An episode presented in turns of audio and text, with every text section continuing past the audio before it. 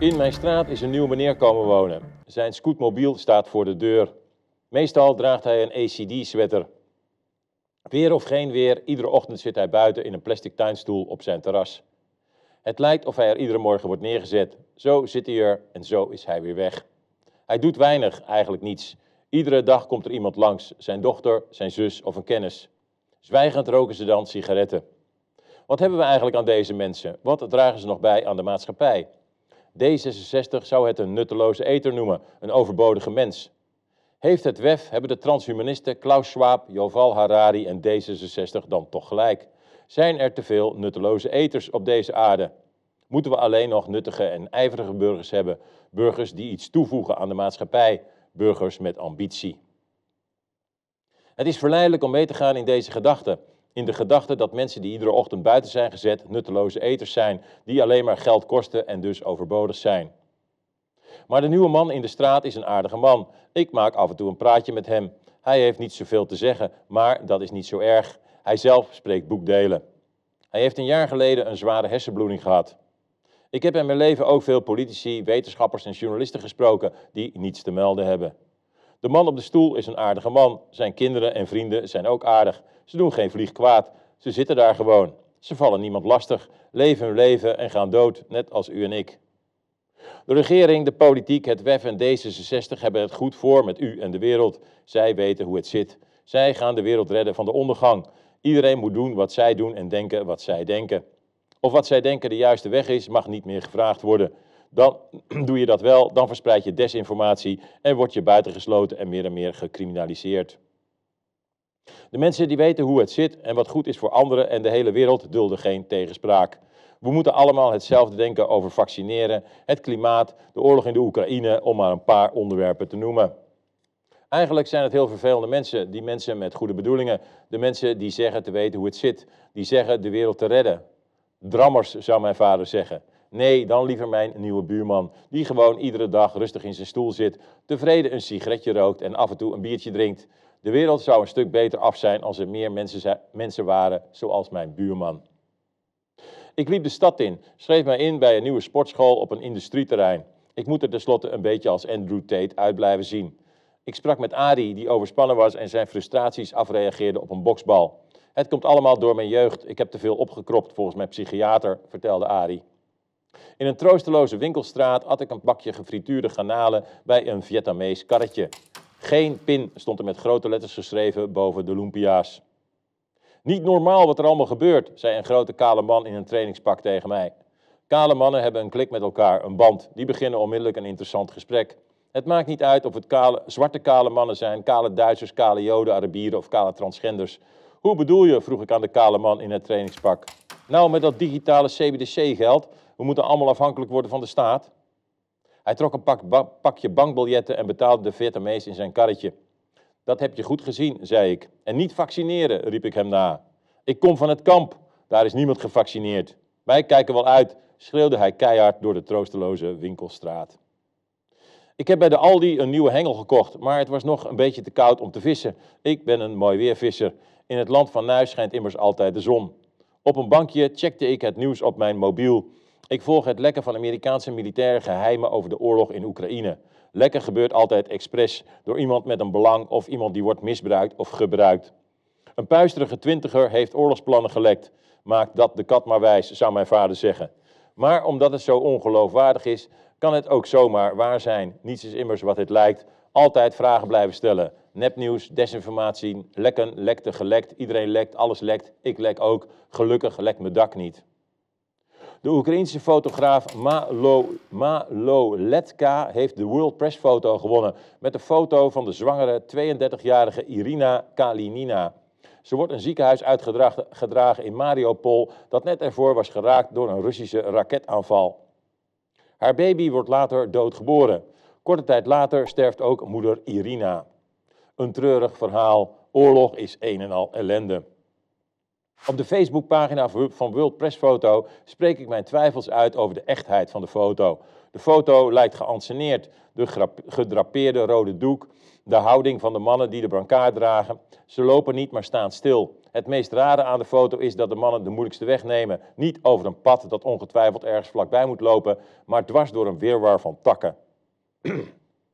of deze foto fake is of echt is niet met 100% te zeggen. Maar ik als fotoprofessor twijfel aan de echtheid van het beeld, schreef ik. De organisatie van World Press Photo reageerde. Alle foto's worden gecheckt door forensische experts. Een onafhankelijk research team controleert de informatie verstrekt door de fotograaf, antwoordden ze mij. Ik ben 40 jaar fotograaf. Ik kan helemaal niemand die foto's controleert. Maar daar ging het mij niet om. De foto lijkt niet gemaakt in het heetst van de strijd, maar in scène gezet. Toneel, theater dus, in plaats van journalistieke fotografie. Bovendien is de foto geen statement tegen de gruwelijke, gruwelen van oorlog in het algemeen, maar gerichte anti-Rusland propaganda. Een organisatie als World Press Photo moet zich daar verder van houden, schreef ik terug. Leugens worden via enorme propaganda verkocht als waarheid. Mensen die vragen stellen over deze matrix van leugens worden uitgesloten van het debat en meer en meer gecriminaliseerd. Ik krijg ook vaak interessante informatie doorgespeeld. Naar mij wordt ook voortdurend gelekt. Ik ben tenslotte al 40 jaar journalist. Ik heb hele goede informanten binnen de NCTV en andere veiligheidsdiensten. We leven in een prachtige tijd. Het houdt mij van de straat. Ik had anders maar doelloos rondgereden op mijn Stella-fiets in afwachting van de dood. Er wordt regelmatig naar mij gelekt, nooit via het internet of een al dan niet versleutelde telefoon. Ik spreek met mijn informanten af in het echte leven, op duistere parkeerplaatsen of afgelegen industrieterreinen. Tegenwoordig zijn de informanten vaak verkleed als vrouw, of zijn het mannen die vroeger een vrouw waren. Laatst sprak ik in een donker bos een informant met een staart. Het identificeerde zich met een wolf, zei het mysterieus. De wolf vertelde mij dat ik het in mijn column over Amalia bij het rechte eind had. De bedreiging van Amalia door de mokromafia is verzonnen door de NCTV om het Koningshuis weer populair te maken. Binnen de NCTV vroegen ze zich af wie dit naar mij gelekt had, hoorde ik weer van de informant die het naar mij had gelekt. gelekt. Ik zal de wolf binnenkort eens vragen hoe het nu zit met Ines Wesky. De zon was gaan schijnen, de echte wereld lonkte weer. Ik hou van wandelen. Ik liep langs de Eiffeltoorn in een doorsnee straat. Boven mijn hoofd vloog een zwerm vogels. Even was ik ook een vogel. Misschien moet ik mij laten registreren als vogel, schoot het door mijn hoofd. Of nog beter, mij laten ombouwen tot vogel, tot vrije vogel. Alles is immers mogelijk in de vrije, tolerante, inclusieve, maakbare nieuwe samenleving. Ik kwam Paaltje tegen op zijn fiets. Paaltje kom ik vrijwel iedere dag tegen. Met Paaltje wissel ik de laatste complottheorieën uit, al geloof ik niet in complotten. Ik ben gewoon Atje de vragensteller. Paaltje vertelde mij dat hij een week eerder bijna was doodgeslagen met een klauwhamer door een doorgedraaide buurman. Hij deed zijn petje af en liet een enorm litteken op zijn hoofd zien. Het bloed spoot eruit. De buurman zit vast, binnenkort is de rechtszaak. De wereld is compleet overspannen, zei hij. Die lockdowns hebben veel mensen knettergek gemaakt. Ik word liever doodgeslagen dan dat ik crepeer van de kanker, zei Paaltje nog en weg was hij op zijn fiets. De mazzel, Adje. De wereld is een gekkenhuis en ik ben er ook. De AIVD heeft een rapport geschreven over de meer dan 100.000 gevaarlijke Nederlanders die een complot zien van een kwaadaardige elite die de burgers wil onderdrukken. Lijkt mij dat de AVD, AIVD het prima ziet. In mijn fantasie zie ik de mannetjes van de NCTV en de AIVD vergaderen in een overheidstoren ergens in Den Haag. Maar de mannetjes die koffie drinken uit plastic bekertjes hebben het toch mis. Het zijn veel meer burgers die een zogenaamd complot, ook wel bekend als de waarheid, doorzien. Het zijn honderdduizend mensen die tot de elites behoren en die zich zorgen maken dat de massa hen doorkrijgt. Het is weer eens precies andersom. We leven in de omgekeerde werkelijkheidswereld. Totalitarisme anno 2023 is propaganda. Ik loop naar de kringloopwinkel. Al jaren koop ik niets meer nieuw. Waarom zou ik? Mijn keuken is van de kringloop, dit jasje is van de kringloop, mijn servies is van de kringloop, mijn schoenen zijn van de kringloop. Alles is tweedehands. Ben ik nu een beter mens? Krijg ik nu kringlooppunten van Sigrid Kaag? Alsof je je schuldig moet voelen als je iets nieuws koopt. Natuurlijk niet. Leef je leven. Op het bankje voor de winkel zat Henk, een gepensioneerde legermajor van tegen de 80. Henk heeft nog gevochten in Bosnië en ergens in Afrika. Ik kom Henk vaak tegen. We bespreken dan de wereldproblematiek en wat we nu weer gekocht hebben voor een paar euro. Henk is een beetje somber. Waar moet het heen met de wereld, kreunde hij zachtjes.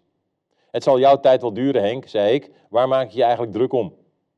Ik hoorde dat, de opwarming de aardpolen, door, ik hoorde dat door de opwarming de aardpolen gaan draaien en de aarde met een schok kan kantelen en zo enorme vloedgolven kan veroorzaken, vervolgde Henk.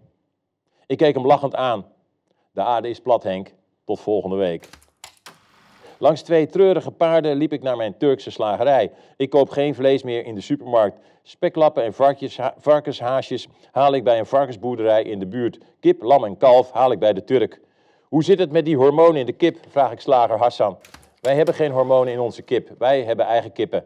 Vaccins in kippen is heel gevaarlijk, waarschuwt Hassan.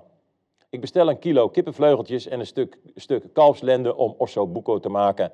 Vlees eten mag niet meer, Hassan. Je kan je slagerij wel opdoeken. We moeten het geprinte nepvlees van Bill Gates gaan eten en sprinkhanen. Je moet een insectenkwekerij gaan beginnen.